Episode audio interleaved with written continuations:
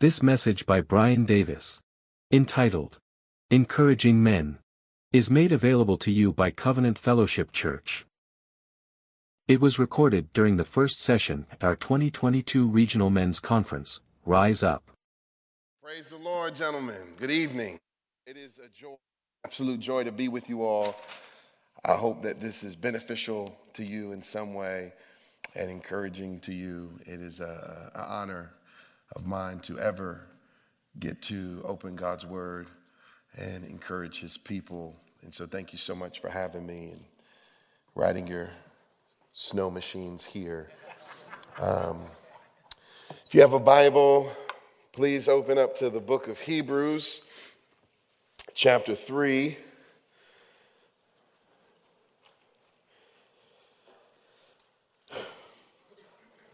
The kind of order that we're going to go through in terms of the messages is tonight is going to be a more general encouragement um, that applies to us as Christians. Uh, tomorrow morning is going to be a very specific encouragement to us as Christian men. And the third message is going to be us learning some encouragement from Christian sisters in the Bible. You're wondering what that's about, aren't you? See you tomorrow for that one. Hebrews chapter 3. Go and say amen when you get there. Um, my goal is to be an encouragement to you uh, this evening, and I aim to do that by talking to you about encouragement this evening. So let me pray and ask for God's help. Oh, dear Lord, dear Lord, Help us, help us, help us, help us, help us. We need help. None of us are what we desire to be. We have not yet attained that which we have been apprehended for. Each of us fall short, not only of the glory of God in sin, but even in our faithfulness. We, we are not what we will be one day, and we need help. We pray, Lord, that you would use this time this evening to encourage us and that you would encourage us to be encouraging. We ask, Lord, that you would sanctify us in the truth. Your word is truth. And we ask this in Jesus' name. Amen. Why am I talking about encouragement? Because we all need encouragement. You really, really do. I really, really do. And if the church is to be encouraged as God intends for her to be, it will be because God's people actively labor to be encouraging. New Year's resolutions, right? Everybody had some. You even feel like I'm not going to have one this year. That is a resolution. I wonder how high on that list. I want to be an encouragement to the people of God this year. Hold on, I got an iPad. Let me make sure this thing don't turn off. that is the worst. You're like in the middle of a point. it's like, Choo. yep, it was going to turn off on me. All right, we're good to go, gentlemen. Uh, I think we all have experienced a need for encouragement as well. Not only do you probably cognitively assent to the fact that, yes, I should be encouraging, you also know you need encouragement. You need other people to be encouraging. We have all experienced the daily drain of labor and the problem of spiritual drifting. We've all experienced our spiritual muscles atrophying. We've experienced the weight of carrying a sin nature we've experienced being surrounded by a world at enmity with God that is raging vehemently against him. We've all experienced the drag that is not being home in glory yet. We all experience troubles and tribulations that are abounding. It is regular for many of us to feel tired, weary, faint hearted, almost at the point of giving up and exhaustion. right? We're all prone to a weariness and a tiredness. We know that when we get fatigued, we might have a category, well, then I know I need some encouragement, right? We, we, we get that when we're discouraged, that we need to be encouraged. And we know that when we're tired, at least if you don't know, you should know, when you're tired, you're actually more prone to be discouraged. You add all that up, you put it in a blender, and it is a big cup of neediness that all of us drink regularly. Godly men are needy men, and they're needy of the right things. It's a wonderful thing to be needy because God is a God who provides. In fact, you experience the most of the Lord when you know the most of your need. His power is made perfect in weakness.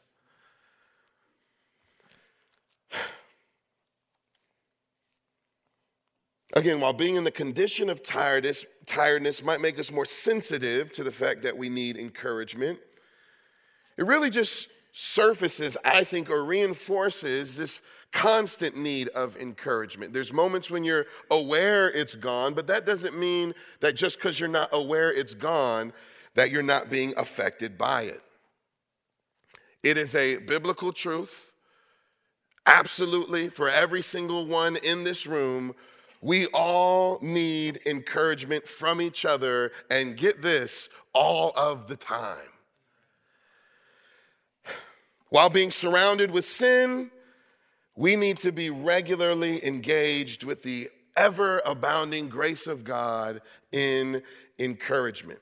Uh, we do get that there are particular occasions when encouragement is particularly meaningful and has a uniquely strengthening effect on your soul. As we said, when you're discouraged, encouragement has a unique effect. Water is always nice, but it is particularly satisfying when you are extremely thirsty or parched or dehydrated. And similarly, encouragement is always helpful, but particularly when you are disheartened. I do hope that if you are disheartened this weekend that you leave encouraged. God tells us this. He knows our frame. He says, and pay careful attention to the discouraged ones. He remembers we're dust and mindful of our fragile and prone to collapse selves. He calls us to care for one another. You remember in 1 Timothy chapter 5, verse 14, he says, encourage the faint hearted. You see a brother fainting? Encourage him. You see a sister fainting? Encourage her. You see a saint struggling? Encourage them. It is needed and appropriate to encourage the weary so that they might get a little bit more strength to continue the journey and not give up. When we are weary, we do have a heightened need for encouragement, but it is important to understand, brothers, that exhaustion is not the only time that you need encouragement. Sometimes manhood is talked about as if self sufficiency belongs in kind of the manhood thing, that you kind of got it. That's part of what makes you a man. This is why men don't often share their struggles easily. Just one thing I just have a godly jealousy about concerning sisters. I hate in the best way possible how they get together for like five minutes and then they come back crying and stuff and they just, they know everything. It's like y'all just went to the bathroom. what happens in there? You know the stigma that we often perpetuate. We're strong. We don't need that. We're strong. We don't do that. Suck it up.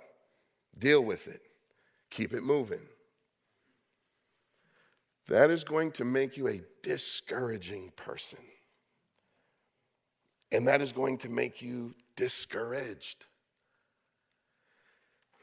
We all need encouragement from each other all of the time. We need this regular encouragement, not just so that we can make it out of a particular season of being discouraged, not just so we can get out of a season of being faint hearted and, and become healthy. We need encouragement so that we can walk with Jesus and make it to glory. And I want to show you where I get that from. So please, if you're looking in your copy of God's Word, do look at Hebrews chapter 3. I should probably turn there myself. I'm going to read a passage. I'm going to read chapter 3, verse 12 and 13. We're really just going to focus on verse 13. But just to give some kind of runway, I'll start at verse 12. This is God's word. Promise you, best part of the sermon. Hebrews 3, verse 12. Take care, brothers, lest there be in any of you an evil, unbelieving heart leading you to fall away from the living God. Verse 13, but exhort one another every day, as long as it is called today, that none of you may be hardened by the deceitfulness of sin.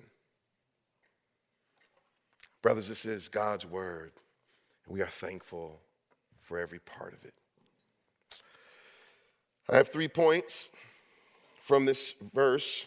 We find three things. We find what to do, we find when to do it, and we find why to do it. That is, what to do, when to do it, and why to do it.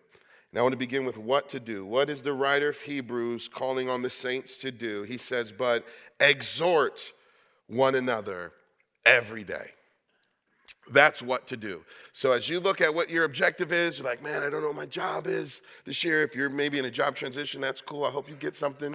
If you have your job for a long time, like, man, I don't know where I fit in at the church. Well, one job description that never changes ever in your life is to encourage the people of God. Uh, now, the word exhort means to encourage.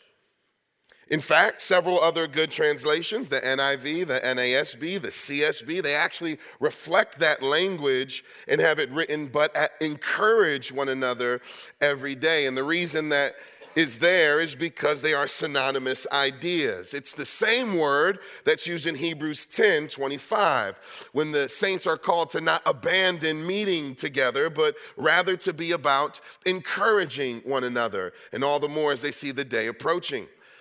To exhort here means to encourage. And that's why in this message, I'll be using those two words interchangeably, not only because it's a faithful translation and a synonym, but also because it's more familiar to our regular category. Sometimes when people hear exhort, they think like negative stuff.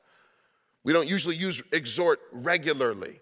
We do use encourage. I think encourage actually puts more handles on what the idea is being offered to us in the word. And then the idea of the word is to call from close by, to call from close by. It's the idea of coming along somebody, alongside them, close by, and calling to them, right? To help them. The Greek word is parakaleo. I don't know Greek. Next point. No.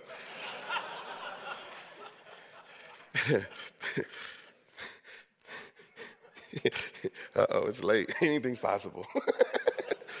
uh, the Greek, there's a reason I said that. It is not to impress you with the Greek I don't know.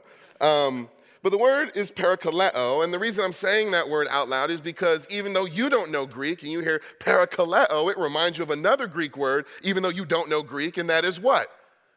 Paraclete. Look at us, gift of tongues, amen. And the paraclete, right, that means helper. Right? It's a label given to the Holy Spirit Himself. He who, in the most intimate and abiding and perfect way, comes alongside and calls to us. Again, I don't bring these Greek words up to confuse us or to impress you, but rather to present there is a connection. God loves to help us to honor Him. And He calls us to love helping others honor Him. He loves to do that for us. And, brothers, He wants you to love doing that for others. The Lord is not calling us to do anything He has not done first, anything He does not do best, anything He does not give us an example of in His Word. This call for us to be encouraging isn't based on your own personal traits and disposition, but rather it's based on your own personal experience with Christ. You're called to be encouraging because you have been encouraged by Jesus. Even after verse 13, if you just look at verse 14, it begins by saying what? For we, for we have come to share in Christ. Exhort one another every day, as long as it's called today, because we have come to share in Christ. So, how we encourage and how we receive encouragement is an indication of our awareness of our share in Christ.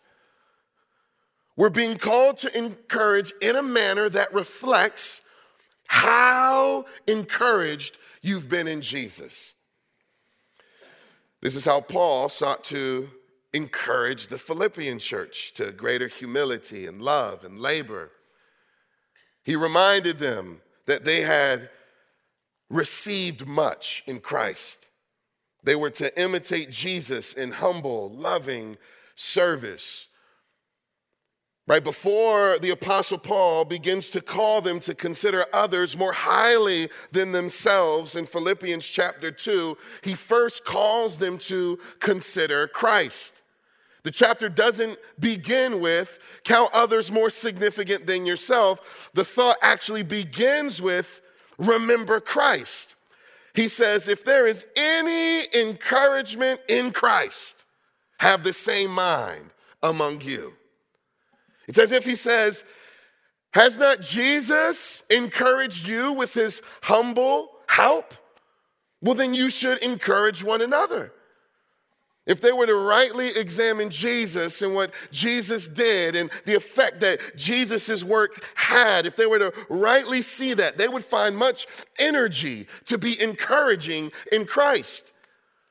And that's what he tells them. You've been the recipients of a humble love. You have been the recipient of mercy from a holy king of glory who condescended, who didn't seek his own interest, but instead sought yours. That, that he came down in humility as a servant to die on the cross in order to save you. And Paul was saying, and that's encouraging. Jesus left glory for you. That's encouraging. Therefore, do that to others. Because you know what that will be? That'll be encouraging. You have found encouragement in Christ. When you think about the cross, brothers, when you think about what had to happen to save you, when you think about your wretched and poor and pitiable state, when you think about the fact that you were dead in your trespasses and sins, when you think about the fact that you deserved the wrath of God, that you deserved forever in hell, that you deserve to be forever separated from the experience of His goodness and His pleasure and His joy because of how wicked and evil and vile and corrupt and twisted twisted and helplessly depraved we all are. When you think about that and say, man, I deserve to die. I deserve to not only die, but after dying, die forever. That's just how bad that I am. And yet, while I was a sinner, Christ died for me. Though I was weak at that time, soaked in all that sin. He loved me. He came for me. He suffered. He, he became like I am. He took my sin in his body on the tree. He suffered the death I deserved to suffer. He really died in a cold tomb and he conquered death, which I would be consumed by, so that I might be saved and be with him forever and be seated with him now in heavenly places with every spiritual blessing with a promise he's coming back to get me soon, that is encouraging. In fact, there's nothing more encouraging. If the snow stopped, that would be encouraging. Not as encouraging as the fact that as the snow covers the ground, the Lord has covered our sin. Paul's like, if there's any encouragement in Christ, if there's any, and just for the guy who might be sitting there listening to Paul, he starts telling him some because he was in the form of God. But didn't count that as something to be grasped, but he emptied himself and took the form of a servant, becoming obedient even to the point of death, even the death of the cross. 1 Thessalonians 5 says that's one of the ways we encourage each other. God has not destined you for wrath, but to obtain salvation through Jesus Christ our Lord. Encourage one another with these words. That's what evangelism is. Friend, if you're here today and you do not know Jesus, if I just said all this stuff, and you're like, I don't know if that's happened to me. And you're like, man, the guy who brought you just is talking to you about Jesus. I just want you to know there's nothing more encouraging he could say to you than to let you know you are far from God because of your sin, but that though you're far from him, he loves you. He loves you so much that he sent his son to save you.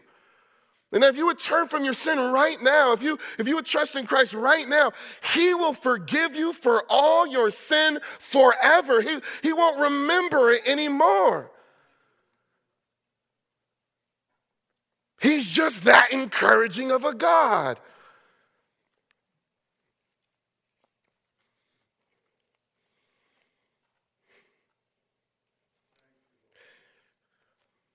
This is why we receive correction. Because it's, it's, it's an unpleasant encouragement. Amen. what do you say? Say ouch if you can't say amen. The psalmist said, Let a righteous man strike me. Do you remember why what he says after that? He says, It is a kindness to me. It's like oil for my head. Let my head not refuse it. Let me not turn down that encouragement. Again, all these, and we've just discussed these different kinds of ways to encourage. Right? The picture is coming side by side with someone to help them in staying faithful to the Lord. And it's not a one size fits all for every situation. The ways that we encourage one another and the ways that we can be encouraging are diverse. Even if you were to do a quick look at how this word is translated in the New Testament, we have this word, encourage, exhort here. It's used over a hundred times in the New Testament. If we just were to survey the different ways it's translated, it does give us a helpful perspective to see the scope and the span of the word. For instance, it's translated as exhort, it's translated as comfort, it's translated as urge, translated as appeal, translated as plead, translated as entreat, translated as implore, translated as encourage, translated even as preach. We see from that range of emphasis, there's still this bond of harmony. You kind of get why it's all in the same bag. Well, which one of those are encouraging? You would say, well, man, we need all those. We need to be corrected and encouraged and comforted and exhorted and called and admonished and preached to and treated and implored. Like, this is what he's saying. Do that to God's people every day.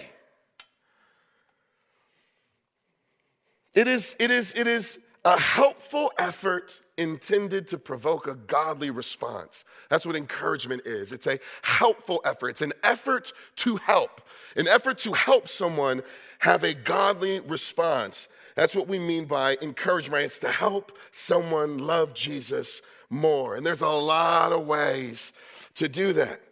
Coming beside someone, doing something to strengthen their commitment to follow Jesus. What is in view in this call for regular exhortation in verse 13 is the command and charge for us to be regularly about that business with each other. A quick question for us to ask ourselves right now is Am I doing my part in the body? Dear brother, are you encouraging? Are you encouraging?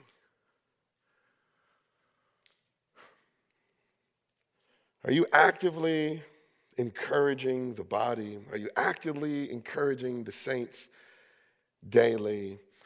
Or are you discouraging? Are you encouraging to your fellow members? Brothers, are you encouraging to your pastors?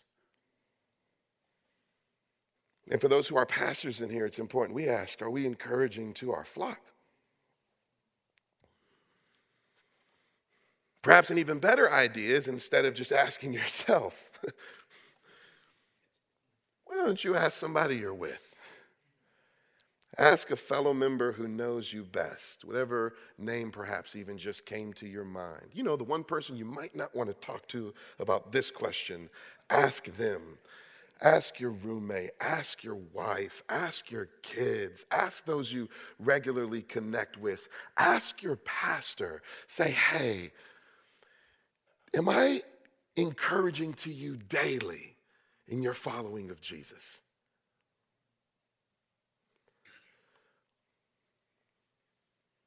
Ask them those questions, invite their feedback, encourage their feedback. Promise no retaliation.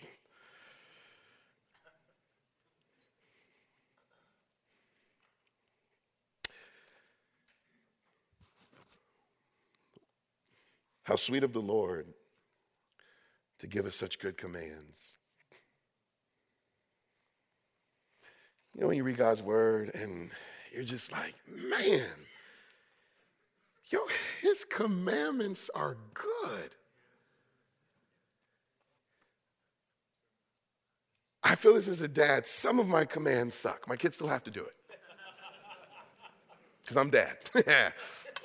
I did my time. No, uh, but I, just marvel at the perfection of his law. The law of the Lord is perfect and revives the soul. It cheers the heart, it enlightens the eyes. His commands are good. He commands us to eternally good stuff. Come to me and live. That's a command. Leave your sin and don't die because of it. That's his command. That's, that's the kind of king he is. All who are weary, come and get some rest. Saints, my children, encourage each other every day.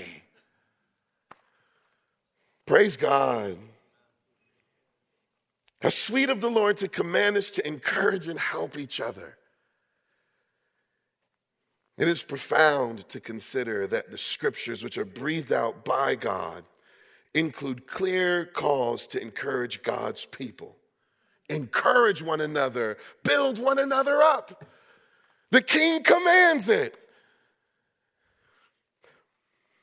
And here we have a strategy for every believer. You want to know what God wants you to do today? What he wants you to do tomorrow. And you've encouraged me already. You addressed me through song. You're here. You prayed. You're, you're going you're gonna encourage each other as we leave. You, you are encouraging. You are not here and discouraging in any way, shape, or form. You're on a Friday night in a snowstorm to hear about Jesus. I trust you are some of the more encouraging ones. But let's be real. We all have a little room to grow. Amen.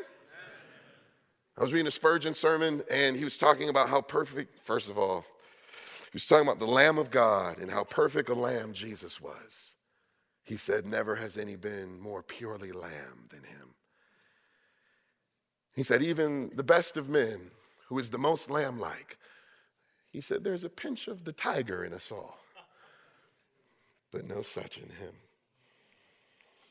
Even the most encouraging of us have room to grow, and have need of being encouraged.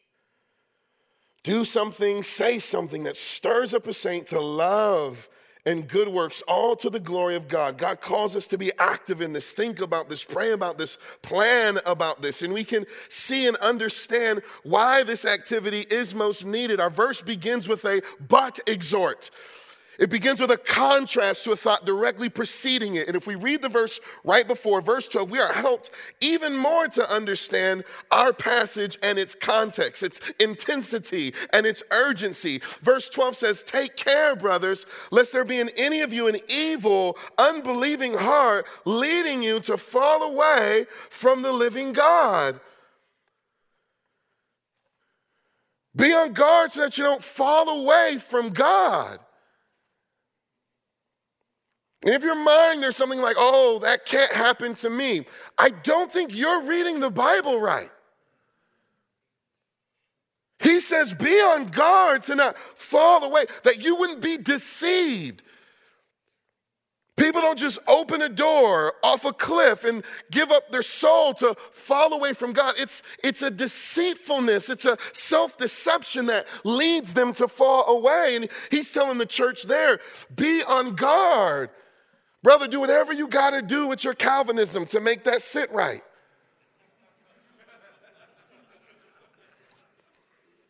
Some quick context about the passage, right? The writer of Hebrews is addressing Christians, a Christian audience who is growing tired of the Christian walk and is being tempted to walk away. And you say, Oh, that won't happen to me.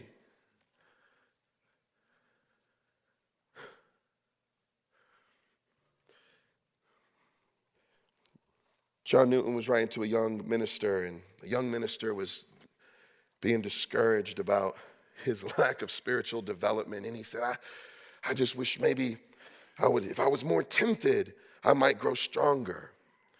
And John Newton says, You don't know what you're asking. Our Lord has called us to pray that we enter not into temptation. And he began to tell this young man, Do you know what Satan's able to do in a moment? If you read Job 1 and 2, and then you get to like, what happened chapter 3? That happened fast. And if you read that, like, man, Job was tripping. First of all, Job was tripping, but we tripping. If you think you would be less tripping, that's a problem. You trip just as much. Imagine that perfect cocktail of trials that would bring you to your wits' end and have you ready to throw in the towel. Imagine such a prolonged season of dryness and soul. You, you start to even doubt, man, is there anything even alive? As, as our brother reminded you, you start looking at the vine and like, this mug is dry. Is there, am I even in the vine? You, you start seeing troubles and trials and relational conflict, and you, you struggle with sin. You're, you're besetting sins, your entanglements, and the weights, and, and how it waits on you and waits on you and waits on you. And, and then there's this little tiny window that starts to open up that says, hey, you don't got to deal with all that. You can come over here. Take those weights off. Those are, you're, you're, you don't even got to have all that. If life is going to suck anyways, you might as well enjoy it. Saints was over here like, they were struggling, they were suffering so much, they had them looking at Judaism like, yo, that at least had some stuff going for us. We had community, we had a place, we had a name, we had some respect, we had a standing. Take care, brothers. Again, in context, these are Christians thinking about throwing in the towel, and the writer of Hebrews recalls to their mind Psalm 95, for in it is a warning from the Holy Spirit about the danger of straying from the Lord and hardening their hearts. And the writer is appealing to them, he says, because for those who do that, who are content to stray and have a hardened heart. God says something about them. He swears something about them. He swears in his wrath. They don't get his rest. And God always keeps his promises.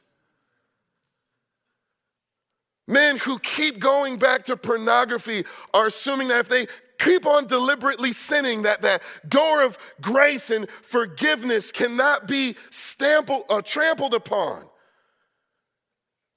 There's a reason in the warning it says, be careful. You who go on deliberately sinning, who in your mind are thinking, He'll forgive me if I do it, that's an evil, unbelieving heart.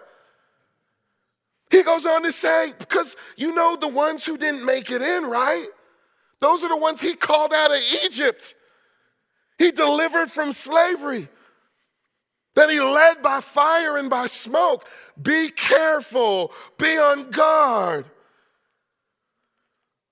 Oh, he calls them, and through them, he calls to us keep watch over your hearts. Recognize we have the same sin in us. We are just as prone to wander, just as inclined to harden our hearts. We reform for, we sing songs about it. Prone to wander. Lord, I feel it. Prone to leave the God I love prone to Hebrews 3:12. We had a member at our last church who was a leader in Christian hip hop called the Cross Movement for 25 years and walked away.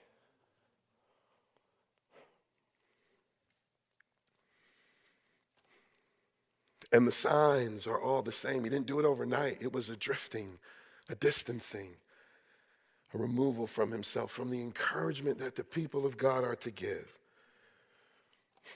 You remember the Israelites, they were in the wilderness, and rather than encouraging each other to be faithful, they were encouraging each other to stray. They're walking around talking about, man, the leeks.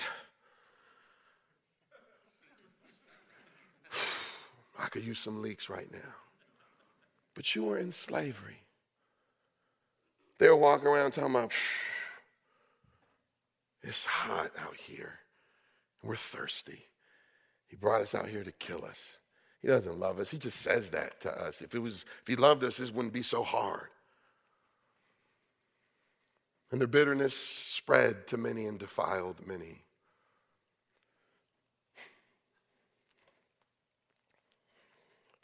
If you don't recognize that you're prone to stray, you won't think others are.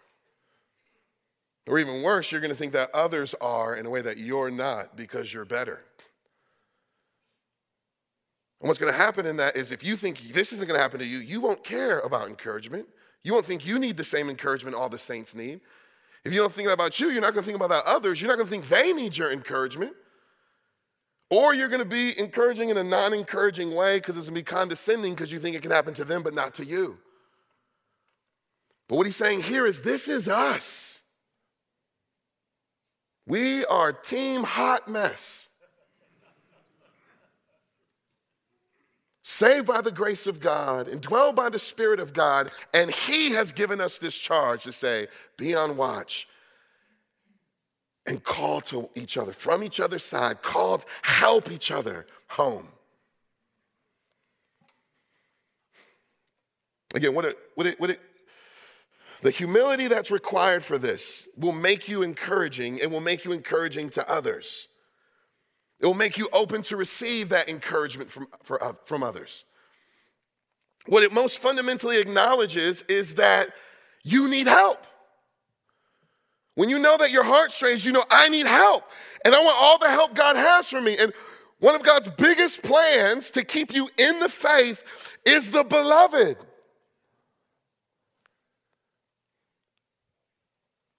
This is why our membership in a church is so necessary. Because we need all that encouragement. And we need all kinds of encouragement from all kinds of believers. Again, it's important and it's important to God. It must be important to us. He says, encourage one another. Don't worry, the second two points aren't as long. That's what to do. But notice when he says when to do it. It's not just that you need encouragement, you need a high dose. You need a high dose. Text says, but exhort one another every day. Every day, as long as it's called today. No Greek tricks here. Every day means every day.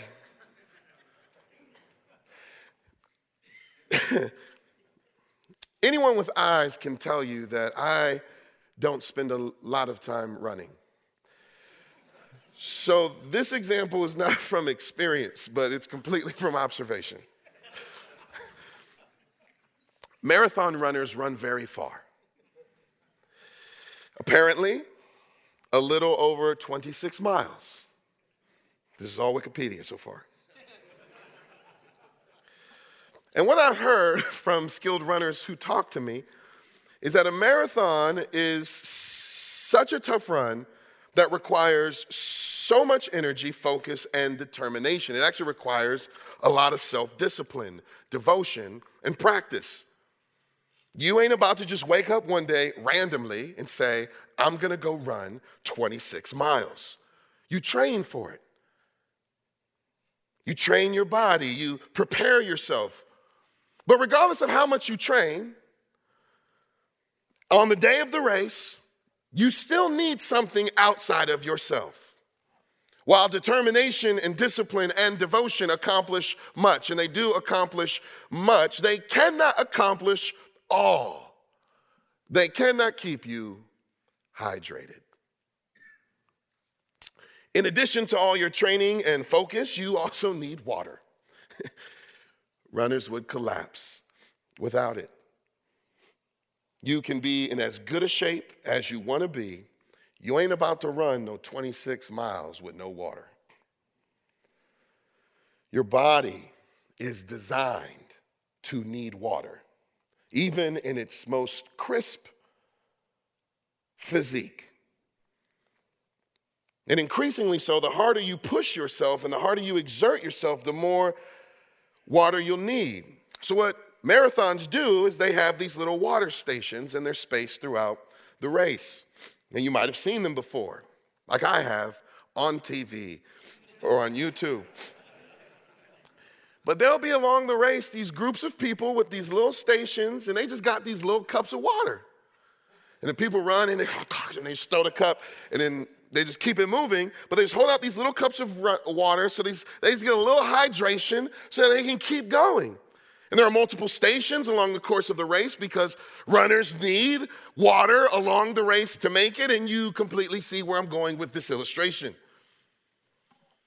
Beloved, as we eye finishing our own race, as Paul phrased it, we will need help to successfully complete the journey. The race is long, the trials are many, opposition is endless, and God has put stations along our path to keep us going. But these stations aren't random volunteers with cups of water, but it's the people of God with encouragement, and they push us on and they push us on. And we got multiple stations in our Christian life. The Lord's Day, right? Our church service station. That's when we all show up to get hosed down with the water of the word. But God says in this verse something that we need to appreciate, and that is that Sundays are not enough. Sundays are necessary, absolutely necessary. In our church tradition, you can be removed from membership for not coming on Sunday. This is not an either or, this is a both and. God says, You need the encouragement of the Lord's day, you need encouragement every day. Every day. Perhaps his pen slipped or a scribe inserted it. Not at all. God is clear on what we actually need. We need to be fueled by those daily stations. We need daily encouragement in order to run successfully. Daily encouragement from others is designed by God to provide daily fuel for us to follow Jesus, and we need it daily. We're in such an individualistic culture that this kind of makes some of us freak out on hearing it. This just sounds utterly impossible. And already we start to maybe change what he said. Okay, well, okay, can't do every day. How about every other week? Which is what our small group structures generally reflect. And why those two are good, no dis. The text says you need it every day. You need the saints every day.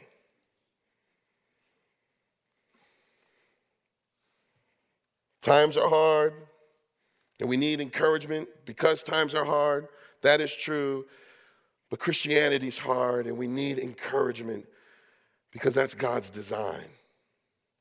This is not to discredit, again, the particular usefulness of particular refreshing words or, or, or those, those fresh uh, words in season that's like an apple of gold in a setting of silver, but it's rather just simply to say, in addition to that need and encouragement in those hard times, we need daily encouragement because we're super sinful. Aside from the unique hardships we enter in and out of, we live perpetually burdened by a broken and fallen world. All of creation is growing, groaning with it. And so the text calls us to exhort one another every day, or as some translations have it, day after day, right? We need encouragement that regularly. We're that needy, we're that depleted, we're that prone to give up. And when you think about the Christian life, it's no surprise. We need encouragement daily, daily. We have to resist the world daily.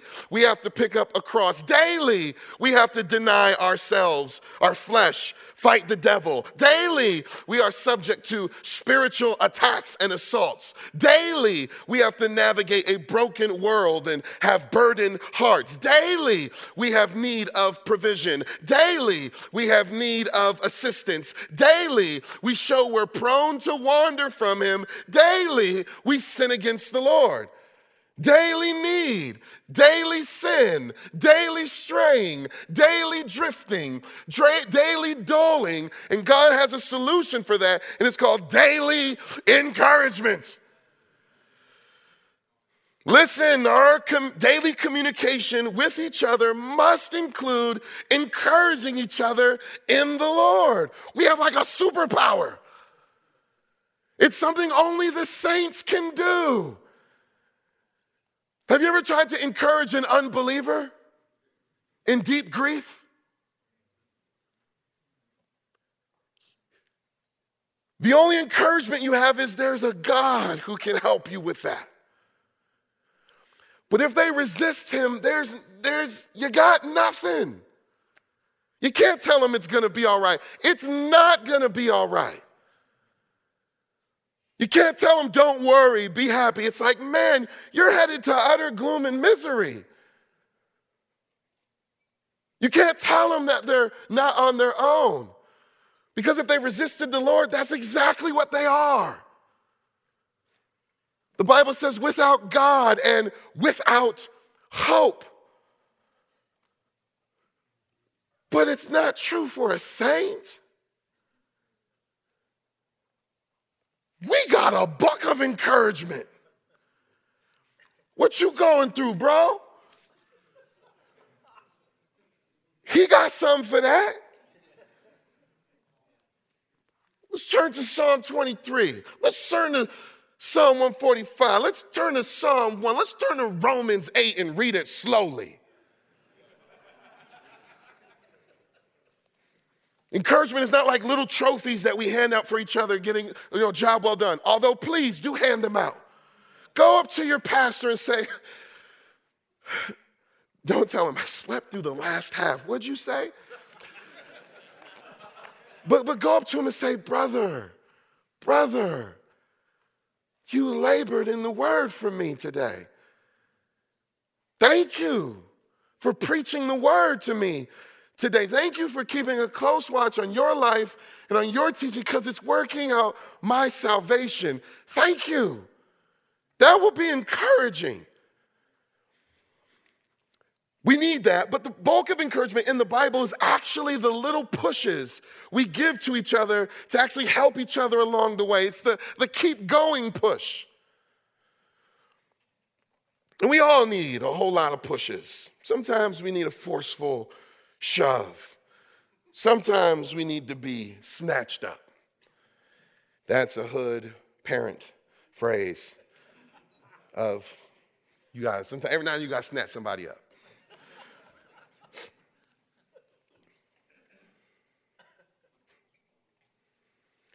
And what we're doing when we're doing that is we're, we're not saying, look to you. We're not saying, look to me. We're saying, remember the Lord.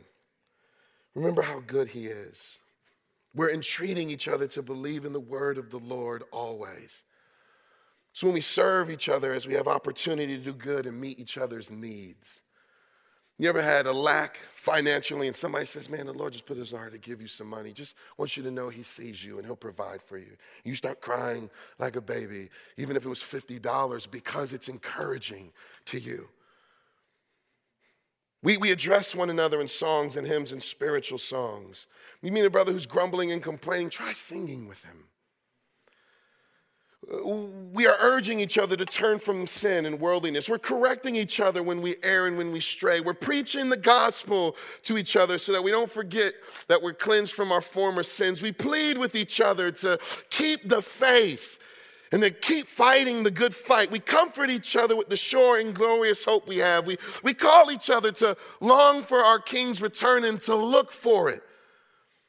Whether it's a text or a call or a visit or an email, it can be a cup of water to keep somebody running. Oh, brothers, hand the cups out. Have the aquatic ministry of encouragement. Sure, we all have different seasons where we may especially benefit from encouragement, but we're told we need it for the stability of our souls. Some may seem more joyful and jubilant and loud, while others may seem more melancholy and dejected. But we don't judge based on that. Right? Regardless of where you fall on that spectrum, or regardless of how you seem to others, or regardless to what you think you need, what is true for you is that you need the encouragement of God's people daily. I need encouragement. You need encouragement. We need an Oprah Winfrey that mug, right? You get some encouragement, and you get some encouragement, and you get some encouragement. And no exceptions because every saint is running a hard race. A cross is always heavy.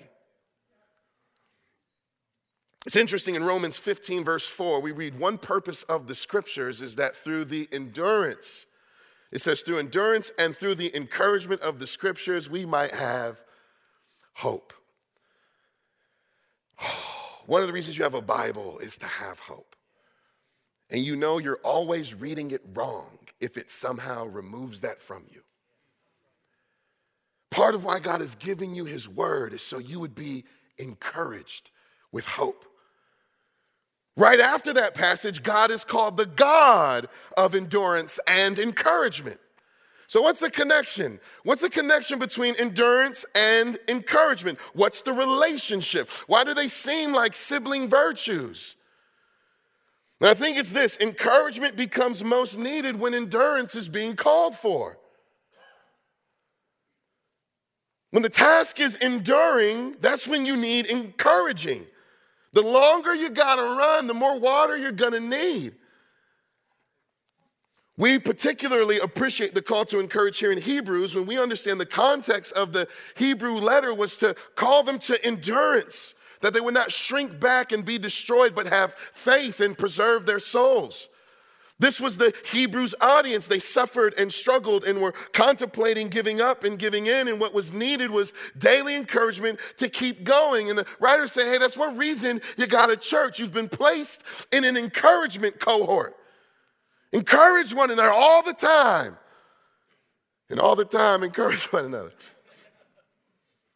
As long as you're called to endure, you will need encouragement to do it as long as it's called today. So, if today is today, you need to be encouraged. If today is today, you need to be encouraging.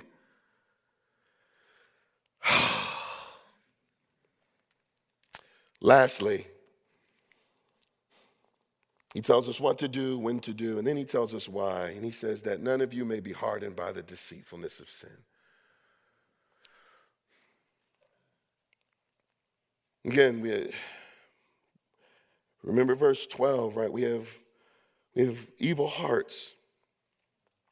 We can possess an evil, unbelieving heart that wants to walk us off a cliff of abandoning God. And God has a remedy for that.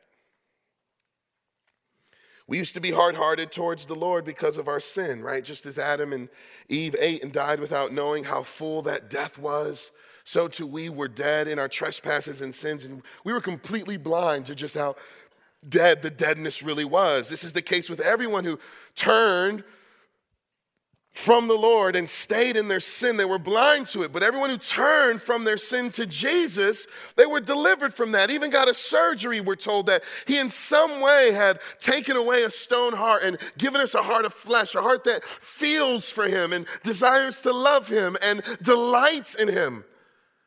Right? The gospel of the Lord Jesus changed us. He completely transformed us. The old has passed away. Behold, the new has come. So Jesus has saved us from that sinful heart that used to dominate us, from, from going in the direction that those who are under the wrath of God go. He's promised to us that if we repent of our sins, we'll enter his rest. We know that Jesus died for our sins, that he buried our sin in his grave, and he raised from the dead and conquered our sin and death in our place. It's encouraging, it's truly encouraging, and yet, as transformed as we are, it's that already and not yet, and there's this weird wrestle we still have. And God says, respect the wrestle.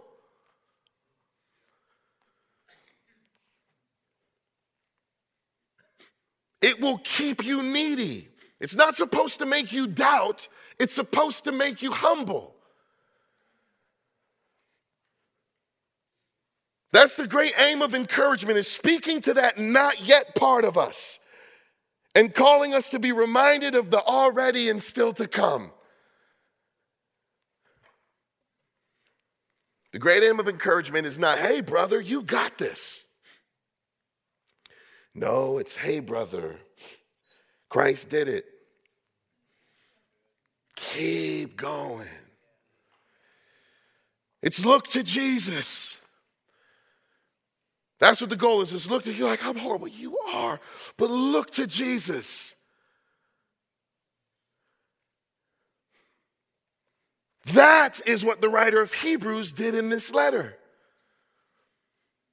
Oh, and hearing that the saints were getting weary, the writer wrote to them and encouraged them to think deeply, richly, fully, aboundingly on Christ.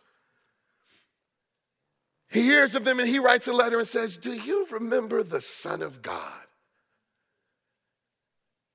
The Son of God, who is the appointed heir of all things, who is the very radiance of the glory of God and the exact imprint of his nature, who has made purification for our sins, and who is seated at the right hand of majesty on high with the most excellent name, far superior to that of any other created being. Do you remember him? He, he, he calls him to say, Remember Jesus. Oh, brothers, there's never a trial that will come close to the suffering of hell. You will never know a trial that comes close to that trial. There's never a hardship that comes close to bearing the wrath of God. And you've been spared from that by God. And not only has he not left you to yourself on the day of judgment, he has not left any of his people to themselves on their journey home. He hasn't left us as orphans. He's given us his spirit and then he's given us his body so that we'll be strong as we walk home together. And the writer of Hebrews is doing that in chapter three. He's saying, Brothers, and this is how he starts you who share in a heavenly calling, consider Jesus. Consider him. Consider him. Consider him. You've never been told that too much. You've never bumped into somebody who was thinking too deeply on Jesus. Oh, this writer's saying, remember him, consider him. And he does that all through this letter. This, this letter is the look to Jesus letter. He's encouraging this wandering, weary group, and he's saying, Look to Jesus, look to Jesus, look to Jesus. And brother, that's what we got to do with each other daily. Hey, man, look up. I want you to come on, give it to. I'll be your bosom buddy. Come on, give it to me. But then look up. Look up. Look up. Remember Jesus. Oh, and this writer gives us some things to be encouraged by. I just want to leave you with a couple of his thoughts. The writer of Hebrews, and this is all things we can steal because it's in the Bible for us. The writer of Hebrews encourages this, this group, these Christians, to look to Christ, who is their great high priest. Nobody knows the troubles you've seen, but Jesus does. We have a high priest who can sympathize with our weakness, tempted in every way as we are, yet without sin. And he tells them because of that, they can go to Jesus to get help for all their times of need. The writer encourages them to flee to Christ as a sure refuge. He tells them to look to Christ, who is a successful forerunner. You want to know who to follow? Follow the one who made it to heaven. He calls them to trust in Christ. He guarantees a better covenant. You want to go back to works? Works adds to the burden. Christ has made it so God remembers your sins no more. He guarantees a better arrangement. He, he calls them to depend on Christ, who secured an eternal redemption and who will eagerly save those who are eagerly waiting for him. He calls them to draw near to Christ, who has opened the new and living way to heaven by his blood, and who cleanses our hearts and consciences and our bodies. You feel alone, friend. Jesus made it so you can go directly to God. He encourages them to obey Christ, to not profane his blood or outrage his spirit, to remember his vengeance and his fearful judgment. The writer continues in chapter 12, encouraging them and exhorting them, saying, Listen, Consider Jesus, consider his run, right? He says, Let us lay aside every weight and sin which clings so closely. Let us run with endurance the race that's set before us. How? How do we put off weights? How? How do we put off sin? How? How do we run with endurance? He says, Looking to Jesus, who founded and perfected our faith. Listen, I don't know all that you've experienced. I don't know most of your names. I can't help you in all your troubles. I can't carry all of your burdens. I can't guarantee you a safe arrival to glory. But guess what? He does. He can. He will. He is faithful and he will surely do it. I don't know your name, but he has yours written down. I can't carry your troubles, but you can cast them on him who cares for you. I can't meet all of your needs, but he will supply for all of your needs according to your riches in glory. And I will not be with you forever. I'm not going to be with you in a couple days. But there is nothing, not distress, not nakedness, not famine, not sword, not death, nor life, angels, nor demons, things present or things to come, nothing in all of creation that can ever separate you from the love of God in Christ. Friend, He is with you always. And you know what? That's encouraging. And that's what we're trying to do, brothers. We're trying to be encouragers. We want us to be, and we need to have that balance. One thing I love about sovereign grace is there, there's a mark of putting things together that people are afraid of going together. Like, like rich, clear soteriology, clear gospel, clear articulation of the sovereignty of God, and then an expressive, enthusiastic, joyful, kind of lose your mind a little bit about Him while you do it. That's a tension that's beautiful when it's held together. There's Christians who think the grace of God has saved us, and so we'll never fall away. And then there's a group of Christians that say, listen, it's all on you.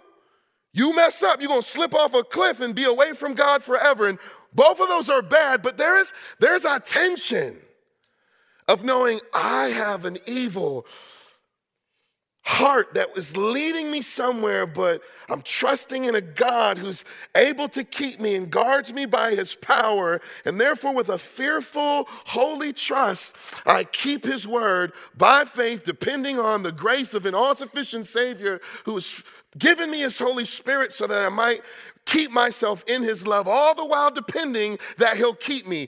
When you say all that and you do all that, that's a tension. Brothers, don't lose the tension. You got to feel the warning. But the warning is meant to be met with encouragement. God doesn't want you to end on a warning, He wants the warning to bring you to Christ, the drifting heart to tether you to Christ. The, the, the, the prone to wanderness to make you fall on Jesus. And, brothers, we need each other to do it. Oh Lord, I pray that you would help us. pray you would help us.